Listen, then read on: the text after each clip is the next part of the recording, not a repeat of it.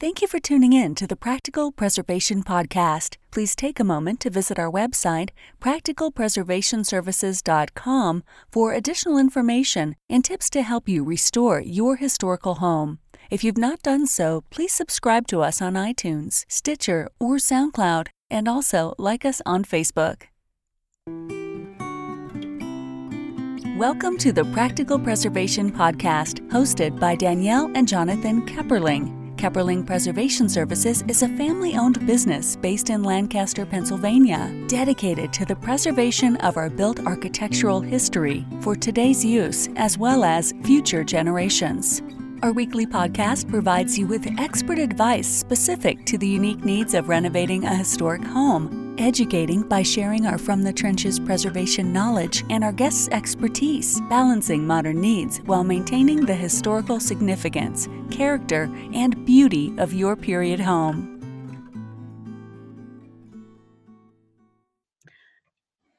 Thank you for uh, joining us for the Practical Preservation Podcast. Today we have uh, Robert Chickey from Bespoke Finish. Thank you for joining us today, Robert. Thank you so much. So, okay, so um, tell me a little bit about your background. How did you How did you get into wood finishing? I was a painting contractor for um, twenty-two years or so. I started my second company in nineteen ninety, and um, I did a lot of new construction and really got bored with it. Right.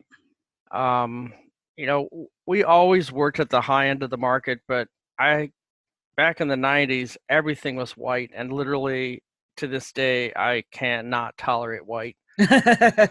And so I went into wood finishing. I just transitioned into it. And what struck me when I really decided that I was going to go into wood finishing was everything was brown and shiny, and it made no sense to me. Oh, so yeah. Really, I taught myself how to you know, to, to approach wood finishing differently. And it, w- and it was really based on my love of antiques. Oh, I could see that. Um, and, and I was just thinking, you know, in the nineties, I know that my dad has a real aversion to red oak. I'm sure you were oh. seeing a lot of red oak too. I hate red oak. so, um, but so even, I mean, I know that there's, There's a lot of shininess in, in some antiques, depending on the finish, the real high high gloss things. But you were were you more focused on the like making the graining come out? Is that what your focus yes. turned yes. into? Okay. So in a traditional method today, modern coatings we're talking, mm-hmm. they're focused on two things: color and applying a protective coating. Period. Right. So. Yeah. If you lose the wood in that process, they don't really care. That made no sense to me. Right. I mean, to this day, I don't use stain. I never used stain. If you go back and look, and, and this is what I did. I went back and looked at information from the sixteen hundreds, you know, fifteen, sixteen, seventeen hundreds, how they were, what they were using. Now, there really wasn't a lot of information out there. Right. There certainly wasn't books. I mean, the books that were out there were really more um, uh, journals from makers at that time. Right. Yeah. Uh, you know, of course, there's university material, but again, that's more the science side. Mm-hmm. But, but and that's important too. And I did read it, believe me. For me to understand how to get what I wanted, which was right. to see the wood. Yeah, and the chem- you need to understand the chemical reactions and the and the what you add to different species of wood, because I know we've we've aged um, oak, you know, using some of those methods just because you know they wanted a patina faster. So sure. yeah, you, you but you you have to understand the chemistry. So I could I could, even though those would be hard to wade through, I could I could see needing to read those. Absolutely. So I decided that if I was going to color wood the path that made sense, as you were talking about, was reactive color. Now, reactive color is just what you're saying. It's building a patina in a wood. But, you know, the traditional methods that exist that are commonly known, you know, the iron acetate, everybody knows that, you know, t making the wood black or right. gray, depending on the reaction. That's, there's literally thousands of things that you can use. And ninety percent of them are organic. And so you can design finishes using these methods in water and then building your color out. And so I, back in the mid nineties, transitioned to wood finishes primarily, almost exclusively. And we were working, I had a company, and at that time I probably had probably eight, a staff of eight. The largest I got was twelve, which was plenty big. Right. And uh, we traveled all over the country because the situation exists like this. You have an existing intact house, intact finish. Let's say the house is mid eighteen hundreds, and they want to add on. The predominant thought today is you can't make that match. And right. I'm just like, that's wrong. I can make, I've taken rooms where they have literally interlaced new wood into an existing intact historic finish. And I can't tell where it is anymore. Right. It is completely possible. You just cannot use modern materials and modern processes. Right. It won't, it won't give you the same effect or the same finish. Right. Yeah. So it was really about honing my knowledge about how to get that and use materials that were, you know, prevalent in the mid eighteen hundreds. Right. Now, in Minnesota, we don't have much housing stock or buildings beyond the mid eighteen hundreds. Now, right. on the East Coast, that's a different story. But, you know, if you educate yourself on what's possible, you can get that. And today you can take some modern materials and some reactive product and blend them to achieve X. It is possible. Yeah. Yeah. And, and I would assume, um, I mean, building styles changed, but the basics of the building styles remain the same. So I would assume that the finishes would also then be, be similar. Um, right. That, you know, they didn't they didn't change that much. They weren't they weren't trying to to innovate in in those ways necessarily. Right. I mean, if you're playing in trying to capture a period build, if you have a period build, sometimes you get architects that want to take a period build to a more uh, modern approach. Right. And, and that's fine. You know, as long as the continuity flies in that house, or or in a building or whatever you want, you know, that's, I'm, I'm all in for that. I really do not have any interest in producing modern things because right. you miss, you're missing the point for me, which yeah. is why color the wood so that you can't see it. Yeah.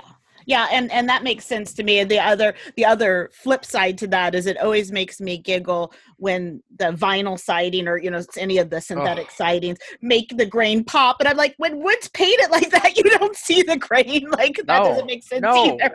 I know. It's like... So, opposite side, but, you know, they're trying to make it fancy.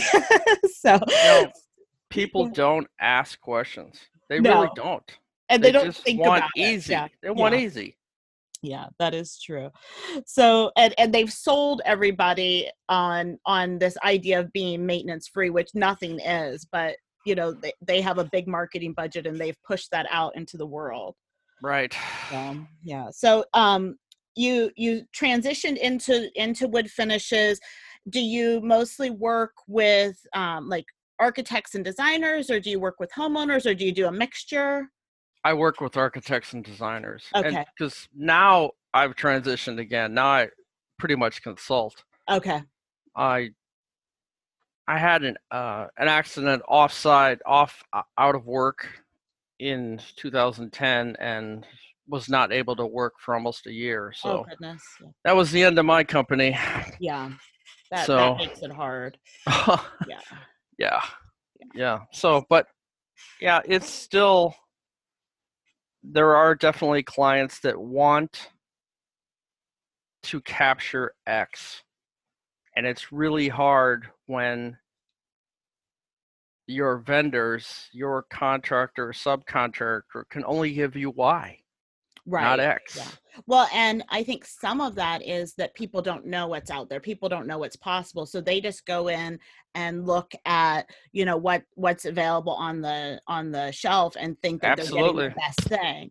And Absolutely. It's not, and it's, and it's not always, I, I, I see that a lot in just material selection in general, and paint's even worse because of, because of all of the regulations and, you know, you, you're, I'm, I'm sure you're very aware of, of the quality of, of, of paint now. Oh yeah. So, you know, it's funny. I, when I, I work, I, as I said, I work all over the country, and I tell my clients, I said, your answers are not at the paint store. Right. You know, they're just not. They're, you know, a paint store has a function. They do sell some products, but you need to understand where you're getting your information from. Your information is coming from a salesman, and his information or her information is coming from the vendor that's right. They're representing. Yeah. Yeah. You know, which is nothing more than a chemical company. Get that. Yeah, understand I, that. Yeah, that is very true. Yeah. I never had thought about it that way, of being a chemical company, but it is, and they just keep making new formulas up.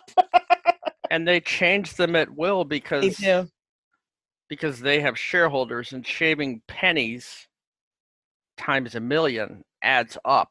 Oh yeah, yeah, yeah, and and that that is um, that is that is very true, and it it does it makes it it makes it hard to be able to recommend, um, you know. A, a, a finish that will that will last. So I, I think it's good to expose people to, you know, what options are are out there and in and in mm-hmm. the world, because not everybody, you know, it, you you don't just walk into a store and, and find the necessarily the solution that will work best for you. No, no, and and sometimes, I mean, I always tell people to actually buy the best you can, but sometimes spending the most money doesn't make sense because that product obviously may not work in your situation.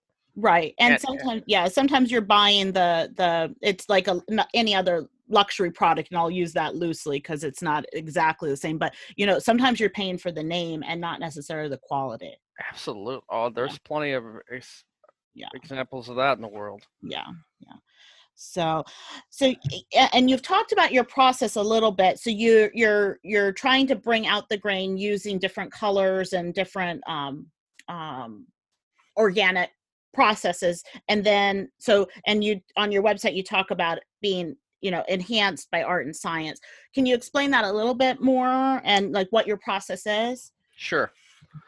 So when I say enhanced by art and science, and I view color and wood finishing as an art, because, you know, the traditional method is really not focused on art. It's focused on producing X with, you know, whatever color, slathering it on and putting a protective coat. And that's the world we live in today. Right. But if you approach it, like when I go to companies and I teach color as well, because color is by far the most important skill you can have in finishing, period, period, period. I mean, it is. Mm-hmm. It's the one that most companies struggle with. And so when I go to help companies understand how to get color, I tell them, I said, the most important thing you have to control is the undertone of color. So let's just say, you know, I, I make this color, this finish in mahogany, and my client wants it in walnut. Now, the tr- the common thought would be, I'll just take whatever that stain is on the mahogany and I'll put it on walnut. Well, that's not going to get the color. No, because you don't have the same wood species. Yeah, I mean, right. yeah, yeah. So, you know, if you just control the undertone, you have to make that brown wood red first in order to put your color on. It's quick. Right. But so my method of art and science is this, is that I build color out in layers. When I was a contractor, specifically when I worked in preservation or restoration, the most important material that I used was shellac. Right. Shellac is everything. Now they can, there are companies that sell pre-made shellac at a coating store, and it's technically shellac, but it's been modified. Right. Because shellac, after you make it, has a six-month shelf life, period. Yeah. Yeah. Then it degrades. Now, I was, you know, I, I worked all over the country, and I never met anyone that bought as much shellac as we did, ever. Right. We had a fifty. We had a special license. We had two hundred proof alcohol delivered to us in fifty-five gallon drums. And in the heyday of shellac for us was about an eight or nine year period. And that eight or nine years, I personally bought more than a metric ton of shellac flake. Oh my goodness. That's a, that, that's a huge amount of shellac. It's a huge amount of shellac. I mean, there were years that we went through three hundred kilograms in a year. I mean, that's over six hundred pounds. Yeah, that's that's a raw yeah. flake. Yeah, and then you're mixing it with the alcohol and and getting it to dissolve. Yeah, right. Yeah, I mean, and you know, we would. I mean, the process is huge. Right. Yeah. When you do this. Yeah, so and it's it's the same as I and I'm sure you're you're aware too. It's like the same as like going in and getting tung oil. You need to make sure you're getting pure tung oil and not, you know, tung oil finish, because yeah, there the there are words on the bottles that, but they do not mean the same thing. No, they do not. So yeah, I, I, I definitely, I definitely understand that. So when you were, when you were using the shellac, were you using that on like trim and things, or were you using it mostly on antiques, like refinishing? We were actually doing houses. Okay. And we would take, you know, as word grew that we existed, uh, clients would call us and they would want not, I mean, it's not necessarily that they wanted the antique finish, is that I would design finishes that would utilize shellac, reactive color, glares. I mean, we would we would go into people's houses and to buildings and actually fill the grain. Nobody does this. Right. Like, so, so like instead of, um, and, and let me make sure I understand what you mean. Instead of like using like a wood fill, you would actually go in and like fill out the grain and then finish it. Is that what you mean? No, so okay. In open grain woods like oak, and okay. I'm not a fan of red oak, as I've said. I don't know many people that are in the business. Yeah. White oak is a different animal. Right. I love white oak. I yeah. mean, white oak is my most favorite wood to play with because it's so versatile. Right. But the thing that would bother me, and it still bothers me today when I go into buildings or residences where I see that they've used, let's say it's ash or oak or uh, mahogany, even walnut has grain. Right. And if you don't fill it, you miss out on depth. And okay. so it's the pores of the wood. Oh, I understand. Yeah. So if you look at a piece of fine furniture, that grain is filled primarily. Mm-hmm. You know, and back in the day, in the sixteen hundreds, seventeen hundreds, you know, they were using rotten stone or other materials in a slurry to fill the grain. So, but we adapted, and we would take, you could design a finish to say, if you're trying to build patina, you could color the grain to show that age, but not fully fill it, because it takes more than one application to fill the grain, because it shrinks. Oh, so we would yeah, use it as yeah. building patina and depth. But again, process is everything. Oh, yeah. So the standard finish for us, the very base minimum we did was seven layers of, you know, color, shellac, filler, shellac again, glaze, another layer of shellac. I mean, and it's not thick. These are super right. thin layers. Oh, yeah. Shellac goes on really, really thin. And, you know, it takes thousands of layers to get a French polish. So, yeah. Oh, yeah. It's, yeah. It's, it's really, yeah, that is a process. And I'm sure it's very time consuming. You know, and on top of that, you know, the thing that I wanted when I had my company was, it was about craft. Yes. And so we hand applied everything. We did not spray. Everything was done by hand. Yeah. And it, I mean, there is a huge difference. Brushing shellac is a yeah. skill because it dries instantly. Yeah, the alcohol evapor- evaporates quickly. Right. So, um, and I and and that that and you do you get a very different. Um, the spraying I know is very popular because it's fast, mm-hmm. oh, and yeah. so then you very save fast. time. But you don't get the same finish. You don't, I mean, we, when we, um, it's not even close. Yeah. When we, when, when we just, you know, regular, you know, painting, you know, something that we're going to install, the, you know, to have those brush marks, that makes it, you know, look like it would have looked before rather than, rather than everything being so smooth and, and, and, um, and, and they, you have to thin the paint so much to spray it too. So I don't, right. there's, there's a whole, a whole bunch of issues with spray. You know, about brushing too is that, you know, I know people today, some clients want brush brushed mm-hmm. finishes, and what most painters do is they do a technique called tipping, which is essentially they spray on the coat and, and then, then brush a little yeah brush a little now to me, we brushed everything, and I you couldn't barely you uh, we could brush away that you wouldn't see the brush marks. right yeah That's yeah. the skill level that I went after. Right. Yeah. Yeah. And, and there is, there is a, there, there's definitely, um, there, there is huge differences just in finishing in general between the, the quality of paint jobs that you get, um, just based on, you know, who's doing it and how much they prepare the surface, you know, not even talking about how specialized your, your work is. There's, there's no, huge, no, there's absolutely. huge varieties. I know it's variations. It's, it's interesting when I do go back and look at projects that we did, say twenty, twenty-five years ago. Yeah. And they're still in fantastic shape twenty-five years ago. With, That's amazing. You know, kids and dogs and, you know, the yes. beat the heck out of a house, but it lasts. Yeah, yeah, and that and that there's that a is, reason why. Yeah, and the and the more traditional, um, the more traditional um, materials tend to be more durable and more forgiving in, you know, high use situations, because they didn't want to have to, you know, maintain not not not that they didn't maintain, but they didn't want to have to paint every five years or whatever, you know, a modern right.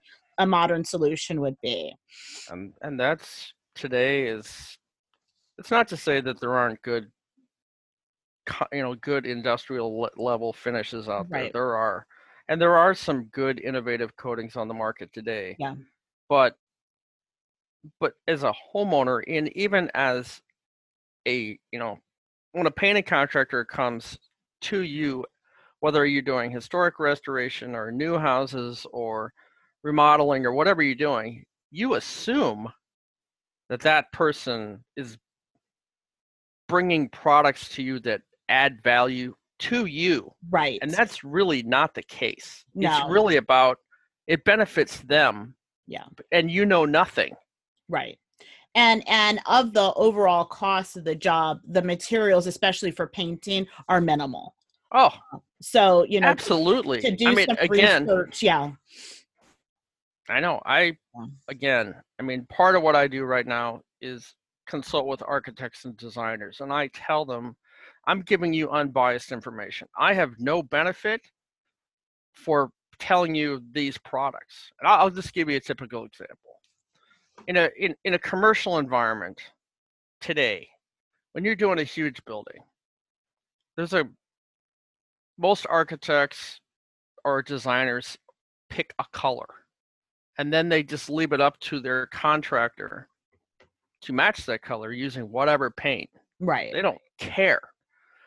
But you're really not adding value to your client, because if you come in and say, we're going to use this paint, this specific product, because this product is going to be able to maintain the walls or woodwork in this building. But the contractor, his objective is, in the long run, is to get a color on that lasts for not long. Right. You know, it's it's about benefiting his bottom line. Right. And by choosing a specific paint, at least in Minnesota, in a union environment, it costs for one journeyman one hundred fifty thousand dollars a year, one, to maintain your building. If you spent, say, an extra twenty grand between what you spec'd and what they're buying, you could get the maintenance that's already in your building to right. clean the walls instead of repainting the walls. Or, I mean, it happens every day. Right. No, and, and, and that's very true. And the other thing that I've noticed when people are researching is that, like, they don't take into account the different environments. Right. Um, and so something that works really well in one area of the country might not work well in another area where there's less humidity or more humidity. And so, you know, understanding how the building works and, and the environment that you're in also helps with, you know, choosing, choosing that. I know in our area, we have a really hard time with getting linseed oil based paint to, to, to cure correctly. And a, a lot of it mildews. Right. So, you know, but that's what a lot of people want to use. And I'm like, no, you don't want to use that. And this is why. And, you know, sometimes you just have to give your best advice and then let them make decisions. Yeah. I mean, there's some really, as I tell my clients, I said, there are fantastic paints made and manufactured in the world today. It's just that predominantly they're not made in America. Right. That's it's true. All European companies. Yeah. I mean, there are some smaller boutique companies in the United States. There are. I'm not going to say there right. aren't. Yeah. But, you know, they're not readily available. So they're not, they don't have a market share. Right. So people don't know about them. Yeah. Yeah. And, and, and, and finding someone like you that, you know, has it, the, your pulse on all of the different options is very beneficial, especially if you're going to, you know, spend a com, com, um, considerable amount of money, and then you don't want to do that again in, you know, less than ten years. Absolutely. Yeah. So, oh. yeah. Um, let's see. Um, and I know you've talked about your consulting work. Do you do um, any hands-on work still, or is it just mostly consulting? I will take on a project under one circumstance, and it's really this. I want to be challenged. Okay. If I'm challenged, if it's something that it takes, let's say, brain power to figure out, then I'm all in. I'm not really not, I, I've solved so many problems that are easy for me and daunting for people because they don't think like I do. They don't right. really understand what's out there. And so things that flummox or stop architects and designers I literally take no time. They don't. I mean, yeah. I, I, wor- I worked for a, a company, a large architectural firm, who had been building out three floors of a building for this financial services firm. And they'd spent eight months trying to get their vendors, eight months, five different vendors to match this one color. And the premise I went to them was, bring me in at the beginning. I will make the formulas for all five people, the floor guy, the woodwork guy, the furniture guy. They'll all be different. Right. Because they all use different products. Yeah. But they will all match. Oh, that would be a challenge. And so they're eight months in. The client was moving in in like six weeks. And they didn't have a finished approved yet. And uh, I made that color in an hour and a half. An hour and a half. Oh my goodness, that's They fast. spent yeah. eight months because they don't think th- it's not hard. Right. So, you know, I had them back on track, and I made a color. I made a formula for every single one of those guys, those companies, based on my path. Right. Well, and you, and, and sometimes that experience, you know, brings, you know, I know there's times that I can look at something and say, oh, I know exactly what's wrong here. Like, you know, like, especially water problems. Like I can look at it and say, oh, I know. And then I'll, I'll tell, you know, whoever I'm talking to, and they're like, oh, I don't think that's it. And then we come, you know, we keep revisiting it. Oh, I know. So yeah, I, I, I, I get that. But I think sometimes, you know, and I know living, you know, just being in my own head, I don't always value the experience I have because it's just natural to me now because Absolutely. I've been doing this so long. Yeah. Absolutely. And people discount it because they, you know, like, well, you, that's impossible. Right. And what I've learned over the years is, well, it's impossible for you because you play in this lane. And again, another analogy is like, you play in a sandbox. I play on the beach.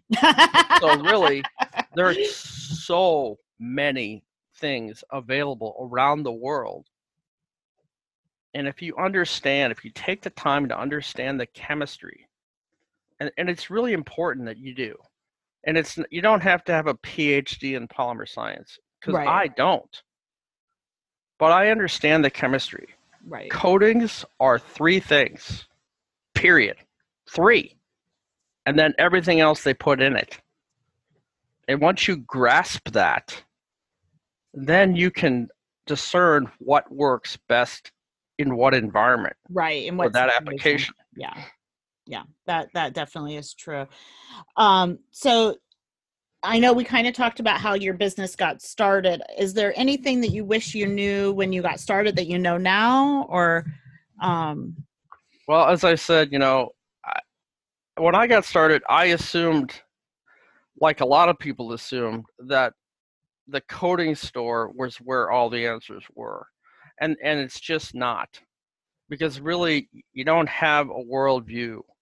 I didn't at that point. Right. I didn't understand what was available. And as I took the time to look and to understand and to learn, you know, my world broadened substantially. Well, and I think that's the not knowing what you uh, what you don't know too. Right. Yeah. Right. Yeah. And I ask a lot of questions. I mean, trust me, people that know me, it can get annoying at times. I, I acknowledge that, but but that's how I process. I yeah. ask questions, and I challenge people to, you know, give me information that they don't have, and if they don't have it, then I know that's not the path for me. If you can't explain to me why your whatever is the latest and greatest, that makes sense to me, not just the verbiage you're being taught right. to say. Yeah. But the real information, the chemistry, tell me why. Yeah. Yeah. I, I, I think that I do that similarly too, because I think uh, if I understand the why, then it's easier for me to then, uh, you know, figure, you know, figure the rest out. Right. Um, but yeah, if you're just, if you're just trying to sell me, that doesn't usually work very well. No. So, um, what trends or challenges do you see in preservation? So I think the biggest challenge that's happening, and it's going to happen, is that in the United States and, and, and, and around the world too, is that solvent-borne systems are on their way out. And, you know, this is a huge issue when you're playing with shellac, because even though it's alcohol and it's an organic product, it still has a high V O C content. Right. So over the years, I learned how to actually make shellac with water. And it, it is possible to make shellac with water. Oh my goodness, that's that's pretty amazing.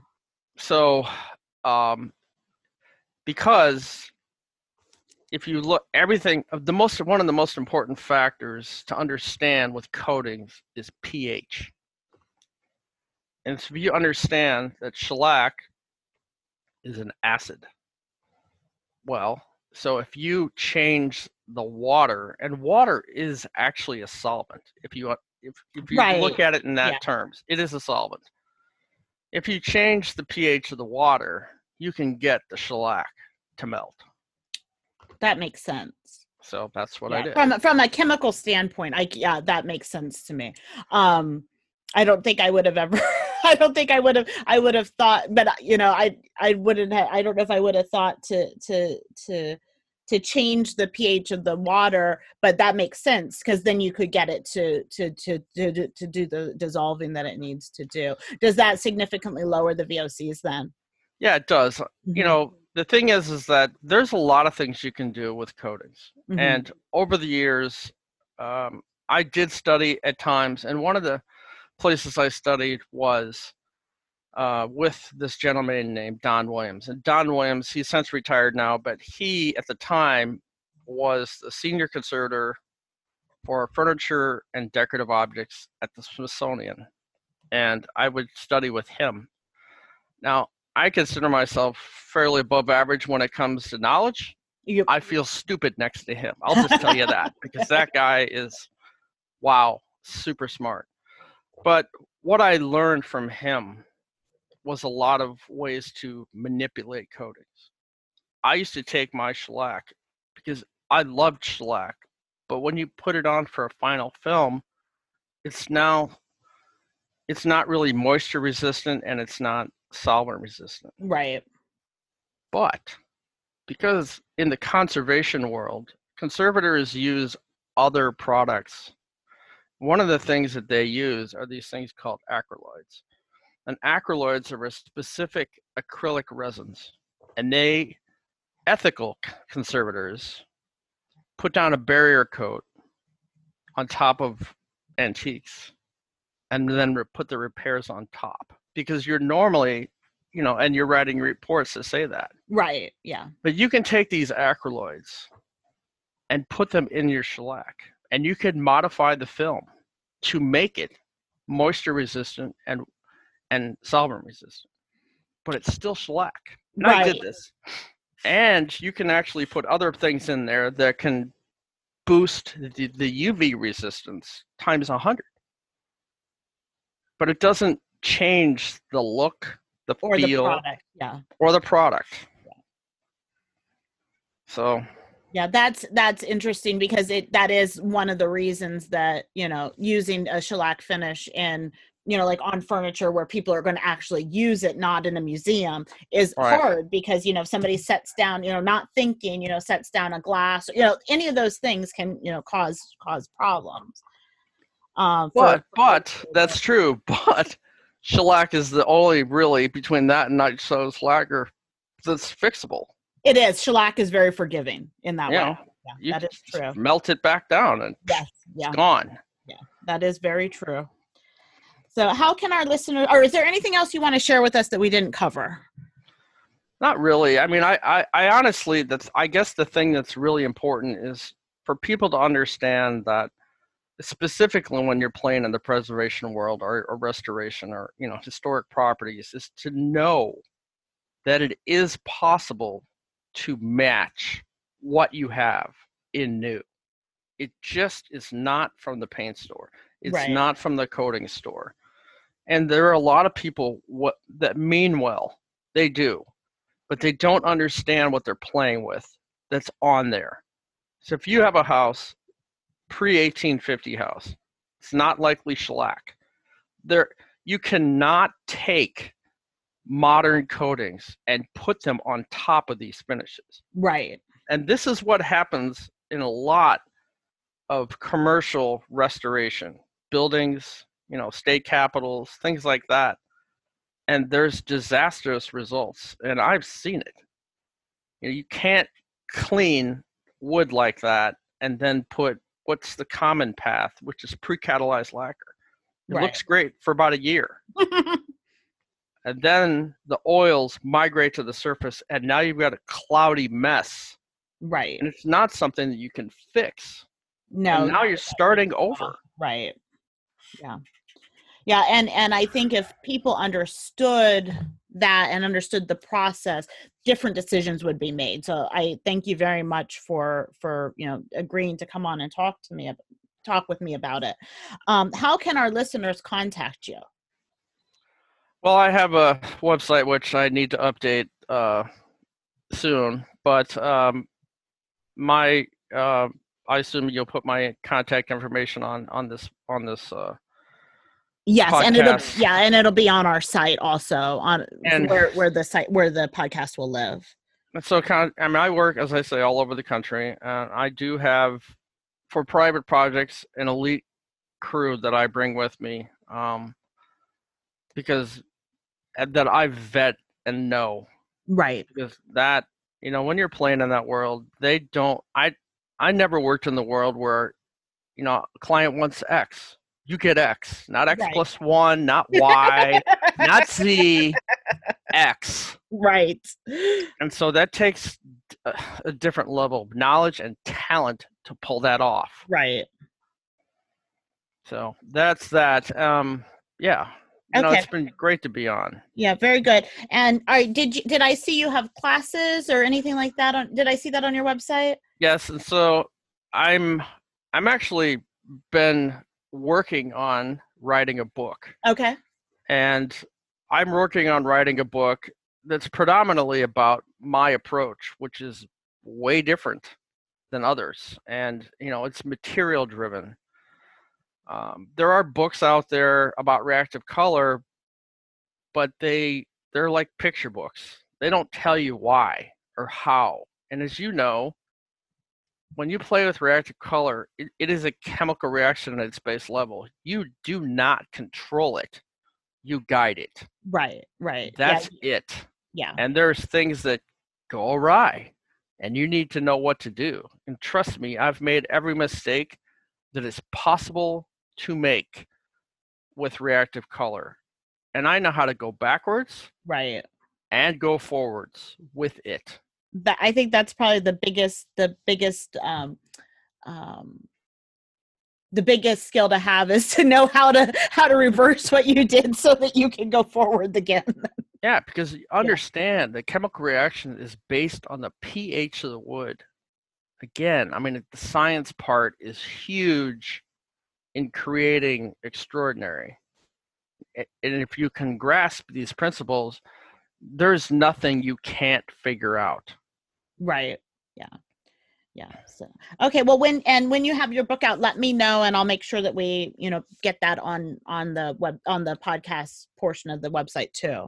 Awesome. Thank you. Uh, okay. Thank you very much. Thanks for listening to the Practical Preservation Podcast. The resources discussed during this episode are on our website at practicalpreservationservices.com forward slash podcast. If you received value from this episode and know someone else that will get value from it as well, please share it with them. Join us next week for another episode of the Practical Preservation Podcast. For more information on restoring your historic home, visit practical preservation services dot com.